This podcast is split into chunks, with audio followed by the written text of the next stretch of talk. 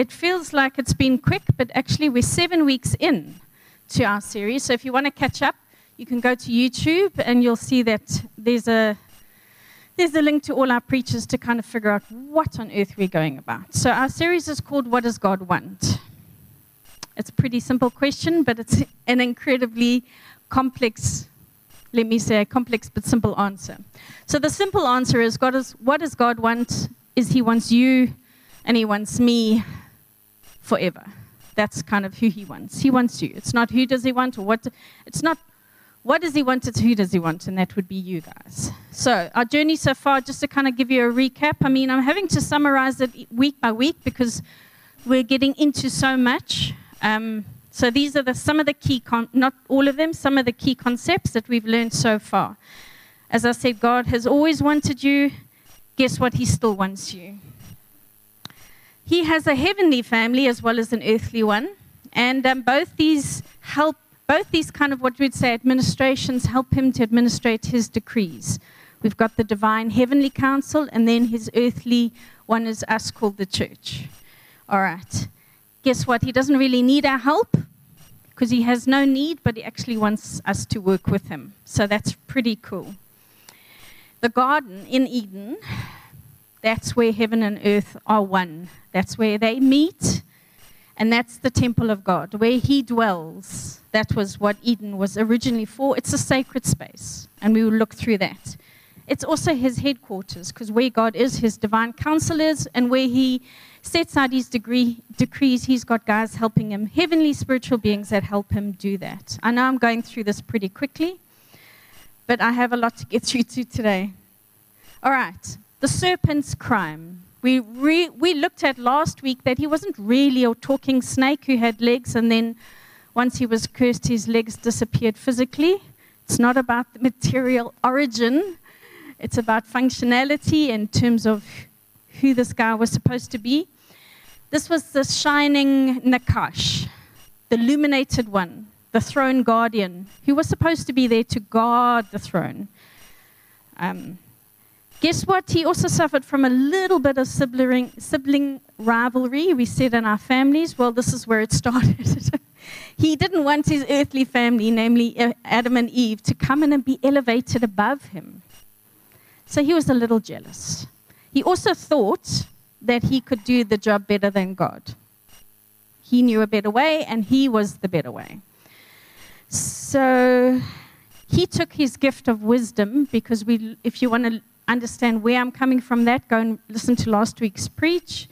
He took the gift of wisdom and he perverted it and which led to both a human and a spiritual rebellion, which we call the fall. Okay. So his failure made him the Lord of death. So, what I didn't unpack last week is that he was cast down, he was cast into the realm of the dead. So, that made him the Lord of the dead. It did give him a claim over humanity because of death.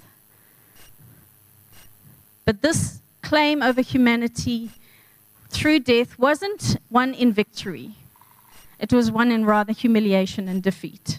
So just remember that. He's a sore loser, and this is why. Humanity's crime. It was their departure from a loving relationship who they were supposed to trust their Creator. And they decided they could acquire wisdom illegitimately through another means, through another source, not God Himself. And rather than joining in with God to, to become these fully functional vice regents, these guys who help Him administrate His kingdom His way, they decided they're going to do it their way. So you see, can you see the links here? Their failure was that in their failure, humanity was doomed to death which is why we become under the Lord of the death, of death, let's say. Now we get to live, yeah, us, a disordered life in a world full of sin. So Genesis was about God creating order in, in chaos, bringing order into chaos. And then now we go back into disorder, living in a disordered, chaotic life. And I'm sure we all can attest to that. Um, because of sin, because of rebellion. Okay, so I'm, I'm hoping you guys are catching, are, are with me. And if you're not, go back and listen to all the other, the other things. So now humanity has this need to be redeemed, to have now this eternal life that we've always been destined to have, to live with God in Eden and extend Eden. But not all is lost. So I love this quote. This is by a guy called Terence. I'm not even going to try and pronounce his surname. Some of these um, scholars are from Germany, and their surnames are, or even their full names are a little bit tongue twisters, right? Close your eyes and listen to this, or if you want to read along. It is notice, notable that Adam was not presented as a slob, or Eve as a foul wretch. God sending them out of Eden to take up the same task given to them in Genesis 2:15. And Genesis 3:25 recognizes that humanity had not been reduced to a total a state of total depravity. Adam and Eve leave the garden with certain integrity, still the bearers of the divine purposes for the world. Moreover, that the flood story does not immediately follow is very important. I'm putting the very there. The situation is not yet what it will be in chapter 6. Rather, the creator of the universe takes on human form goes for a walk among his creatures, and personally engages them. This is no naive theology. God comes to the man and the woman in their sin. God does not leave them or walk elsewhere. Even in announcing sin's effects, God remains concerned enough to name just what it is that happened. How amazing is that? So that's the foundation. So we can't forget that. So we're going to go through some, some stuff today that's going to wig our brains out, especially our modern mindsets. And I want you to remember this God's with us still. He left Eden to be with us still. All right. So after Eden, so after Eden, humanity heads south pretty quickly. I think I don't know how many years it is, but it's it's it's pretty quick. So the resulting curses, again, we figured this out last week, bound the fate of humanity with the seed of Nakash. However, in a, an ironic twist, I love this, the rule of God is kept alive through humanity. The very thing that the Nakash wanted to eliminate, God now preserves through us, through our childbearing. Isn't He amazing? You see the grace in God's story coming through over and over, layer upon layer. So God's continual response to human failure, and it still is today, it's His pursuit of relationship with us. And it's His invitation to come out of hiding. So that's His continual pursuit. I think of Psalm 23. Mercy, what's it? His goodness and mercy will follow you all the days. It's pursuit. It's the same word. Will pursue you all the days of your life. So the problem is, and, and let me just read this quickly. So Tim Mackie of the Bible Project, and if you guys are interested, they've actually got what they call classroom. And if you go, they've got one from Noah, they've got from Adam to Noah, and then it's it's long. It's like over 20 weeks or I don't know how many, but it's got incredible links of how the the scripture works and all that. So if you, you've got the time, I would encourage you to guys to go do it. And it's all of it's free. Um, this is what he says. What else is the story of Jesus? Except for the story of God's justice and mercy meeting together in one life, one death, and one resurrection. Genesis 1 to 11 is giving you these key concepts of God's justice and mercy. So remember to, when you start reading through, the text, when you look for God's justice, look for his mercy because it's there. Okay. So in reading through Genesis 1:11, you start to see this tension between God's mercy and justice playing out because and it has to and it plays out in tandem. So you see God's mercy, but you see God's judgment. But then you see God's mercy, and then you see there's judgment. Because of human failure and rebellion. So that's why you start seeing these links in the texts. And if you, if you don't know that they're there, you can't see them. It's like when you, you buy a, a silver car and then suddenly on the road, how many silver cars appear? It's the same kind of thing. As if you don't know to look in the text, sometimes you miss it. It's actually there. All right, so the summary. So I'm going to give you a little bit of a summary of the pattern between Genesis 1 and 6 because we're going to end up in Genesis 6. Right, so the Genesis 1 gives you this beautiful ideal. And it's this ideal realm with, filled with the possibilities of God's possibilities. It's when we partner with God that we live in this realm of the fullness of His possibilities. See, Genesis 1 wasn't perfect, it was filled with possibility. We see because there was sin in Genesis, you know, in, in Eden, there was sin. It wasn't perfect, but oh my word, was it filled with incredible possibilities of God. Genesis 2 bring, pulls us back into this harsh, harsh reality that we find ourselves in now. Because God's ideal becomes ruined and distorted through rebellion and mistrust.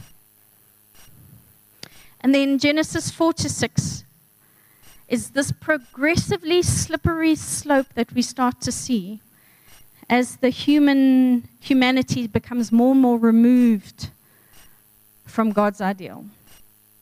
You can even look in the text with um, Cain and Abel. So that's immediately, it's kind of the story following the expulsion of Adam and Eve and the curses and all that.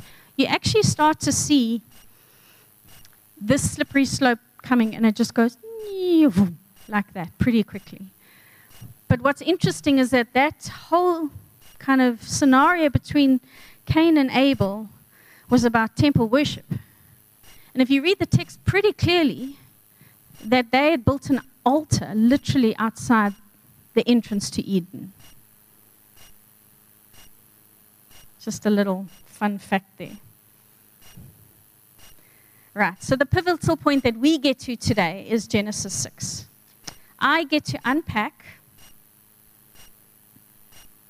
probably one of the most complicated, uh, misunderstood, controversial books, uh, four little verses in the Bible, because it really does wig our modern mind mental grids out completely.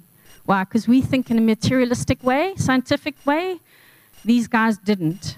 So, I want you to take all your scientific or your materialistic, natural thinking, and I want you to just park it on the side. And if you start feeling offended, that's fine. That's good. Means God's talking. uh, because the impact, because as the population grew, evil grew and wickedness grew to the point where God said, Oh, I even regret making humans. And it's not quite what we think that is. So, this pivotal event in Genesis 6 has one of the biggest impacts on, on how we are in the world that we live in with depravity and evil and wickedness. And this is, this is why we have the amount of evil and depravity is because of Genesis 6. So it's not one OG, not one original gangster or one original rebel. We've now got a group of these guys. Okay. So let's just read the strange text because, hey. So, when it came about, when humanity began to multiply on the face of the land, and the sons of God saw the daughters of humanity that they were good, and they took for themselves wives, maybe wives or women, depending on your translation, from all that they, which they chose. And Yahweh said, my spirit will not dwell with humanity forever, inasmuch as he is also flesh, and his days will be 120 years. The Nephilim, of course, we know who these guys are, were in the land in those days and also afterwards. When the sons of Elohim went into the daughters of humanity, and they bore children to them or for them, These were the mighty warriors who were from ancient times, the men of the name. And some versions say the men of great renown. Is that not the most confusing thing you've ever read? Cool. Well, it was for me. Maybe I'm the only one? Okay. So we just need to unpack first, we need to settle. So last week I dealt with a lot of what traditional church has taught us versus what actually is the original con- con- context of the Bible. So I'm going to unpack a little bit more of that today. So, what traditional church has taught us are the following two kind of um, worldviews. And what they've done is they've humanized this text because you've got to try and understand it. And then they've demythologized it. So they've removed all the mythical elements of this text. So the first, the supernatural worldview. So before this point, and we're talking about the late fourth century, you have to know that all, tradition, all Jewish tradition believed in a supernatural worldview. So, all of this, the other two things that I'm going to unpack, these other worldviews that we have today in the church, never even was even in their, on their radar in terms of what they thought this text means. So, Augustine and some of our early church fathers, and they were highly influential at the time because they were fighting different battles. And uh, ironically, there was only 100 years kind of separating them from the, the first century to the, the fourth century, late fourth century. But so much changed, and we're going to unpack kind of why and what this all unpacked over the, the coming weeks. The first kind of one, so these two modern approaches, let me say, of Genesis 6. And, and you can see that all the supernatural elements have been stripped out of this. So the modern worldview is called the, the, this first one, and this is your most modern one, is the divinized human ruler's view. Okay, so these sons of God aren't actually spiritual beings, they are like in the line of David. Kind of kings. You know, these are head honcho guys, but they're human. They're not, they can't be Elohim. What? Because there's only angels, people. There's only angels and they had wings. No. Okay. So Israel, so this is what they thought. They thought they compared them to human rulers. They, you can see it in Psalm 2, verse 7. Israel was called Yahweh's firstborn son. So that's kind of that's where they're getting their basis for doing, kind of believing this. And the belief is that Genesis 6 is not about, is about human rulers, and they abuse their divinely kind of position or appointed role, and then they engaged in polygamy marriages. So that's why it was considered evil. Okay, so the problems with this view, if you look at the text, is that the text never talks about polygamy. So where they got that from, we don't know. They kind of just had to insert that into the text to make it fit. Now, there are other Near Eastern parallels to kind of divine kings who were sort of viewed as gods. But there's no parallel in the Bible in terms of an entire group that was referred to as kind of God's son. All right, so so the and if you want more information, go read Unseen Realm, and if you want even more information, go read Demons by Michael Heiser. He kind of unpacks it more technically. If I was to get into the technicalities of this, I think you'd all fall asleep. Well, I mean, I wouldn't, but you might.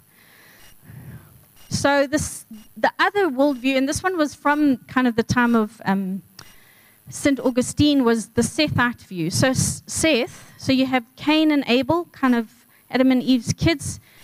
Cain, I always get this right. Cain kills Abel, right? And then Seth is born after after that. Okay.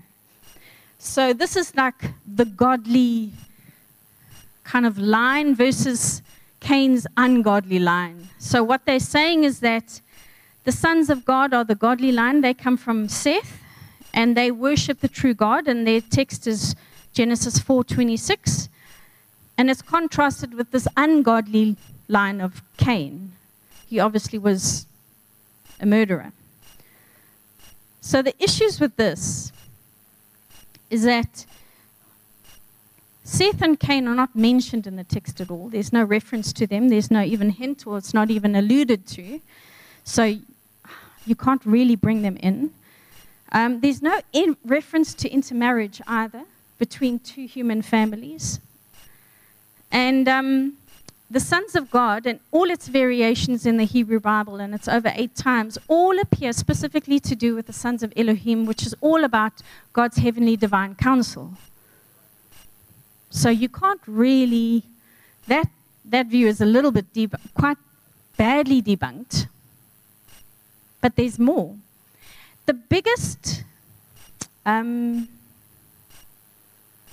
I'm trying to think of the word, the biggest kind of argument against both of these views actually comes from the New Testament, which is quite interesting.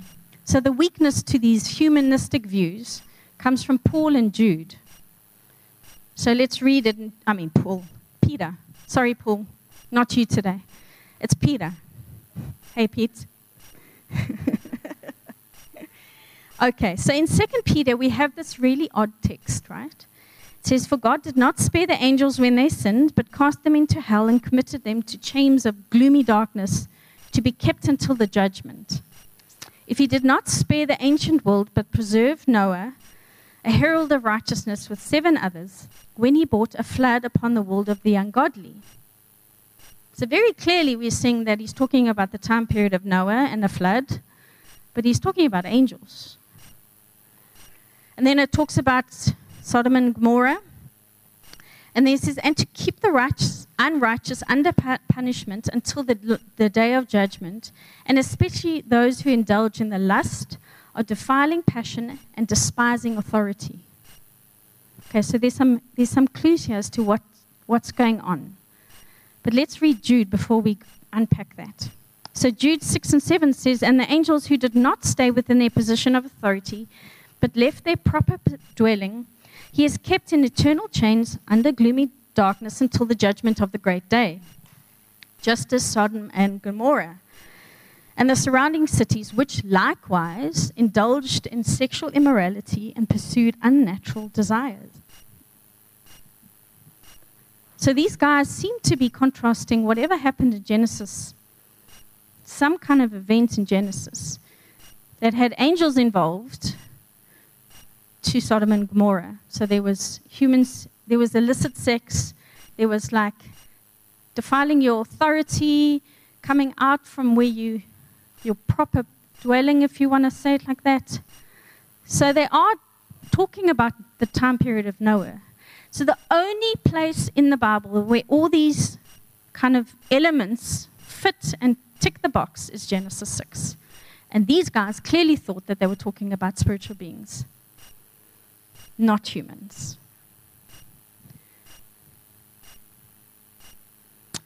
All right, so now that our modern brains are wigged out, let's go. The Watchers. So, what are you talking about, Louise? Who watched that movie, Noah? I think it was. Um, do you remember thinking, what on earth are these guys? Like, what is the story? Was based on not Christian tradition, but actually Jewish tradition and a kind of a, let's say, a morphed Jewish tradition, but they clearly spoke about the Watchers. So, who are these guys? So, in Enoch, the book of Enoch, yes, we know it's not scripture, but it's okay. The book of Enoch, they refer to the sons of Elohim as the Watchers. So, that's where we're getting the connection. All right, these were the sons of God, like it says in Genesis 6. And it's only, as I said, referred to. I don't know if you can see the picture, but there we have our wings. if you're going to read Ezekiel, you'll see our winged cherubim and seraphim. All right, so what is going on? So, 2 Peter and Jude are talking about the following guess what? Because they're referring to more than what is said in the text in Genesis 6, because it's short, and they're mentioning other things that Genesis 6 doesn't say. Why are they doing that? Because they have other sources, and the other sources are in the books of like Enoch, 1 Enoch, the Jubilees, the Book of the Giants. And guess what? Those books are, if you want to compare to what they are today, it's like a modern day commentary. Who reads commentary, biblical commentaries? Seriously, none of you. I think you naturally do because you always go to the footnotes, and then the footnotes tell you, and then they take you to another book, and then it tells you about stuff. Those are biblical commentaries. Do we think that there's anything wrong with them? No. We refer to them. We know it's not scripture, but we use them, we read them, and we refer to it. The same as these books here. The apocryphal books, I think they call them.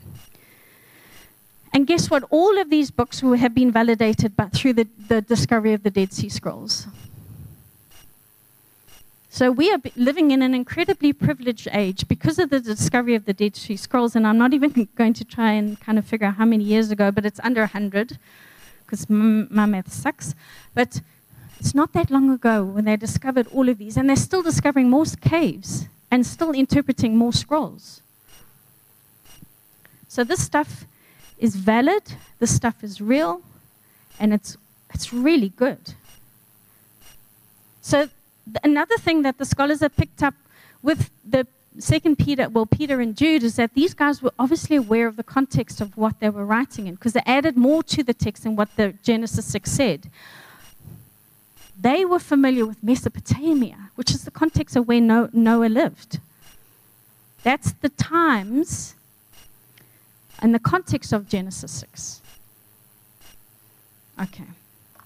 All right, you're all looking at me as if I've grown two heads. It's okay. I don't mind. So we need more clarity on the original backdrop of Genesis 6 in order to unpack what on earth those four little strange verse, verses are going on about. So, in order to do that, we have to go to the context of what it was in those days.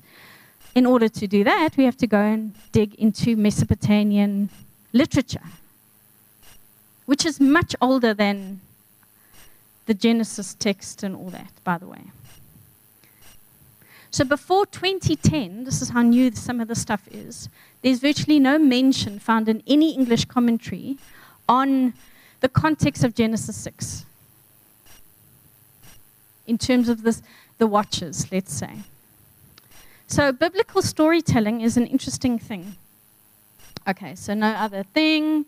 So their crime, I'm, I should have gone off my, my slides. So their crime, the sons of God crime, according to Genesis, according to Jude, and according to 2 Peter, is that they indulged in defiling, let's say, lust, illicit sex.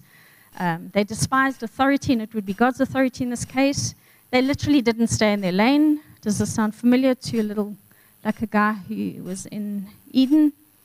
They left their proper dwelling. They transgressed spiritual boundaries into natural boundaries. And they, this is interesting because remember I put, picked out that one of the un, one of the words for the Nakash is his like his divine knowledge that he imparted to Eve that was forbidden. There's another link here in that they dispensed forbidden divine knowledge to humanity, which caused a rapid decrease in, in humanity. All right, so let's get moving because I'm going to unpack how I can say these kind of things. So, the context of Genesis 6. So, biblical storytelling has both historical and theological purposes. It's not like our kind of reporting that we have today, where they do it in chronological time periods. You know, at 1106, this happened at 1107, that happened, you know, and they go in a chronological order. It's very different historical recording and it today versus ancient historical recording is of two very different things. We cannot compare them. They are worlds apart. Because historical, ancient historical recording always had a theological slant to it. And that was far more important than the actual chronological event that occurred in order, in sequence. All right. They were known, these guys, biblical writers were known to be quite cheeky in that, and I use the word polemic so Jen is like, well, I don't know what that word means. Well, guess what? In my lectures, I had to kind of, luckily, I could press pause and then I'd like, what does this word mean? So polemic is basically a very strong argument against um, something. It's like you counter something very strongly. It's like a, a critical attack on something through a literary kind of means. And um, the biblical writers were known for writing polemics against the surrounding culture, the surrounding um, religions, and specifically against their gods. So it was, it was a literary device that they used. And it was their strategy was a theological strategy was to undermine the surrounding culture and the gods of the surrounding culture. They would literally borrow lines and motives and the way they set up the stories, the genealogies. They would literally copy, almost copy and paste, but then they would change it, and then almost like it was like a, a thumb, you know, it was like a bit of a, a rude, well, nah, your God, you says your God's this, but actually my God's bigger than yours, kind of thing. So they would take it, copy it, borrow stuff, and then almost like point their tongue in them in their face and go, "You guys don't know anything. Your God is really lesser than our Yahweh." So that's kind of the the idea behind it. So when somebody comes up, and it showed a lot of contempt for the surrounding culture and their gods. So if somebody comes to you and says that the Israelites writers, the Bible's not true because they borrowed stuff and they copied and pasted, you can go, yeah, we, we know. There's a little bit of an apologetic kind of thing here. You go, yeah, you don't have to fight it, it's true. But they did change things to show up the other gods and the other cultures. Okay, they did it deliberately. It was a thumbs, it was a, like a, I, I, I have other things there, but it would be incorrect of me to think of this. So Genesis 6 is actually a case study of this type of technique. All right. So, the story of creation, as I said, the genealogies before the flood, the actual flood itself, and even Tower of Babel are all found and all have connections to all the older Mesopotamian context and literature. Nothing new about that. You don't need to defend that. It's okay. In the time of Noah, they had several multiple flood stories. They even had ones with a large boat, complete with animals and people who rescued them, and like a person who was going to rescue them. There are differences in the story. The differences are shows up how amazing Yahweh is and how less their God is. But there's lots of those stories. There's lots of giant stories. Go and look in world history, religions. You'll see it plastered everywhere. Every single religion in the world has a flood story. Okay. So in Mesopotamia, they had those guys, and I practiced trying to say this name, and even this morning it didn't come out well. So, where's the the guy there? Can you pronounce that, Anthony? Hmm? Yeah, you see, I'm not the only one. I listened to Michael Heiser say it, and it sounded, yeah. I, I listened to like pronunciation on Google. I still can't get it. Anyway, so these spiritual beings, there's seven of them. They call them either that name or the seven sages, which is a much better, easier word to use. So I'm going to use that. These were legendary creatures, spiritual beings. They were cultural heroes before the flood, and they were endowed with extraordinary wisdom. It's quite interesting. Uh, am I going the wrong way? Okay, so let me go back there. So every single one of the parallels to the Genesis story and to all the Mesopotamian stories all have parallel links. They all coincide. It all is saying the same thing. So the thing is that before the flood, they had these seven sages who were all only spiritual divine beings. After the flood, they had four, and those guys became partly human because they had mated with human women and produced offspring who were part like demigods, part human, part divine. Sound familiar? So, these guys also taught humanity certain forbidden knowledge. Now, we would use the word forbidden knowledge. They kind of thought it as spe- special knowledge. I'm more special than you because I know more than you. So, in their culture, they wanted to say, well, our culture is better than yours because we have this special hidden knowledge that we have taught, that these guys, these sages, have taught to us and it makes us greater than everybody else. So, that's kind of the context. So our struggle with this material is difficult because part of the problem with Genesis 6 and even to a large degree 2 Peter and Jude is that there's a presumption that you know the backstory behind the culture and you know the backstory behind kind of their context in terms of their understanding of how they all the hyperlinks worked in the Hebrew Bible. We don't have that, so we have to go and find it and kind of understand Mesopotamian history and stuff like that. We don't have any of those grids. So we have to kind of find the grid and then work with the information with these new grids that wig our brains out. So Enoch 1 material, these parallels are incredibly um, relevant and evident there. And so Noah himself laments about the watchers and their impact on humanity. He's like, the judgment of the flood is in part because of humanity acquired the knowledge of all these secrets of the angels. It corrupted people. It taught people to kill each other much better. And what did it? These are the elements you can see here tools of warfare. Potions and drugs for altered states. The art of seduction sorcery, divination, and astrology were all taught in this is what Enoch tells us, all taught by these watchers to humanity. It was hidden knowledge, it was forbidden in God's kingdom and God's realm. So, where does this take you to in terms of your mind? I think of some of the cultic rituals that we have in Freemasonry and in Wicca kind of culture and Satanism. This is the origin of all that stuff. And what it did was it drove people away from God towards idolatry. Because it was used in the surface in so these Elohim were set in there by God. These watchers were given in a position of authority by God to look after and care for and watch and guard humanity but it was always meant to be that you point humanity towards God. And what they did was they took worship for themselves.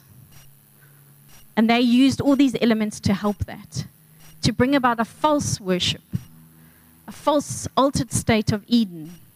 Okay. So, but now we've been talking about the watchers. How does the Nephilim kind of fit in? So, these are the watchers' offspring. So, when the watchers had sex, so they managed to embody themselves enough to have sex with a woman so that she could fall pregnant and have an offspring that now is both. Um, sorry, I'm laughing because I realize there's some teenagers in the room. I'm talking about sex with watchers and so now they could these offspring was a perversion, a combination. You think about Jesus, perversion of Jesus in many ways of the human and the divine. So they were giant warrior offspring. Think Goliath. He had brothers. Then you've got the Anakites, the Rephaim, the Amorites. All of these guys were descendants from Nephilim. All of them. And you think about the war that God waged against these cities and these, this culture these cultures. It was because they had this perversion of the divine and the human, humanity mixed in. We have a, another origin story coming out here now demons. So we think of demons from Satan, Satan and his little minions, the little mini demons, and he's got them all around, and they kind of were there from the beginning. They kind of fell with Satan, and then they became his little minions and kind of cause chaos in the world today. But actually, that's not the true origin of demons. So after the flood, the, watch, the, the Nephilim died. Because remember, part human, their bodies died, their spirits didn't. It was only the watchers who were chained to gloomy darkness and held there until the, the great judgment day. But it doesn't say anything about the spirits of the Nephilim. So they roam the earth. That's where Jewish belief gets the idea of demons. Guess what? Demons want to possess and embody things and people. This is why, because their origin had a body originally, a physical body. You think of Jesus when he was um, speaking to the legion of demons and that one guy. And what did he do? He sent them into pigs. They need to be embodied. That's why they are f- like restless and they hunt around looking for embodiment. This is the origin. This is where it comes from. Um, we look at Numbers um, 13. Um, I think I'm lost in my slides. Let me just. Okay. So, Numbers 13 talks about how the spies in the land gave a bad report. Remember, they go into Canaan. So, the biggest threat to. What, am I saying something funny? the biggest threat to the Israelites were the Nephilim, or the descendants of the Nephilim, going into Canaan.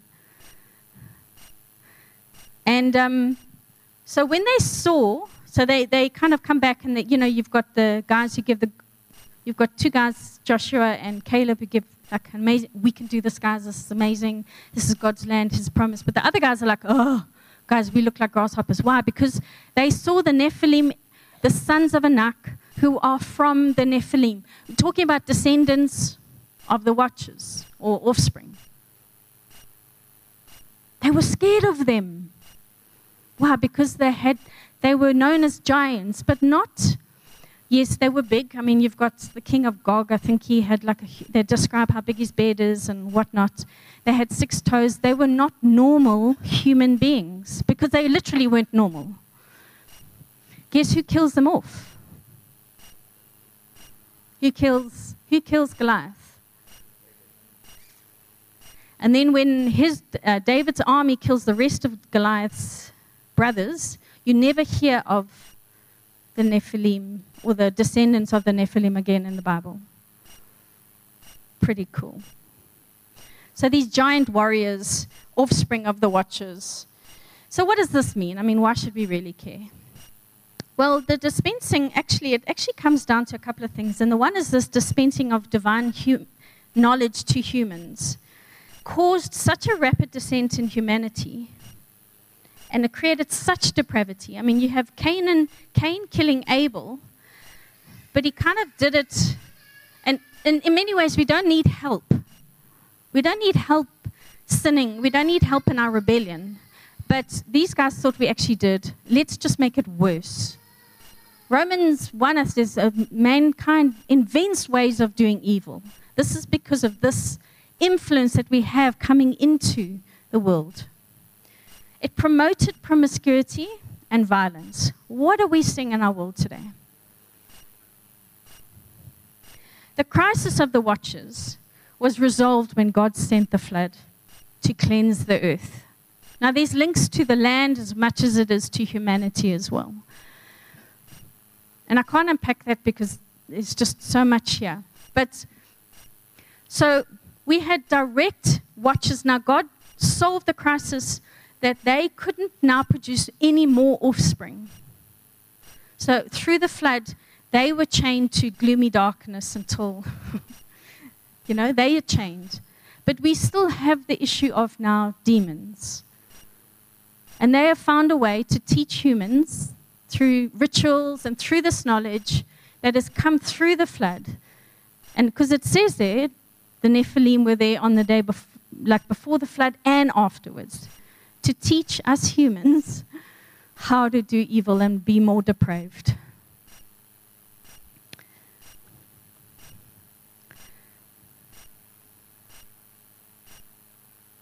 So, to the Hebrew writers, this was horrific transgression. And it was even worse through this whole idea that we were speeded, like they helped us with our depravity. Of, and the whole idea was not, was to kill each other. And that's what we're seeing today. So, this massive crime against humanity and ourselves is kind of been solved to some degree, but now there's, there's more. And now we have to end, because I'm not going to talk about much of the flood, but so just to say that the flood was God's way of cleansing the earth. But now we have to end in, despite all of this evil, despite this wickedness, despite everything, God views a guy called Noah. Noah's name means man of rest, with favor. You see, we have a ruined world and a God who grieves. You see, that word regret isn't talking about God regretting like what we think of it. It meant he grieved at what was happening to earth and to us. And he knew where it was heading, and he had to stop it in its tracks, in one sense. So he was grieving over this. So, despite all of this, despite all the chaos, despite all the, and they call it decreation, God brings about a man called Noah to come and bring comfort to humanity. Yes, it's only in seven people, but he wants to start again. The flood creates conditions to be able to restart, for reorder and renewal, renewal in, in, our, in our land. See, for it's the righteous remnant that God provides a place of refuge. And then if you read in the, I think it's, I can't remember Genesis 7 or 8. If you read the mandate to Noah is the same as the creation mandate. Be fruitful, increase in number, and fill the earth. It hasn't changed. The storyline hasn't changed. So I'm going to end this today because we're in like a trilogy, you know, we're in the middle of a of a thing where, you know, it always feels like there should be more. Well, there is lots more. So just hang tight. But I want to end this quote from Tim Mackie, just to kind of land us back in to God's grace. God provides a safe refuge for his image bearers and animals, for those animal lovers out there, who live together in peace in this divine refuge that is now on the surface of the water. And this becomes the birth of a whole new creation. So, I'm going to hand over to Anthony because I always feel like my endings are awkward because it feels like it's in the middle of something, which it is. Next week, we're going to deal with Deuteronomy, well, Genesis 11 with links to Deuteronomy 32 and Psalm 82. So it's going to be good. But then we start unpicking everything that Jesus did. Because remember what I said last week Messiah, no, not in their belief with the, the Jewish tradition was that they believed that the Messiah didn't have to undo not just the one fall, which he did. You have to look at how he undid the fall, this rebellion, and how he undid the third rebellion as well. But we've got to get through all these rebellions to be able to understand them, to understand how much more Jesus did. So I'm going to leave you with that.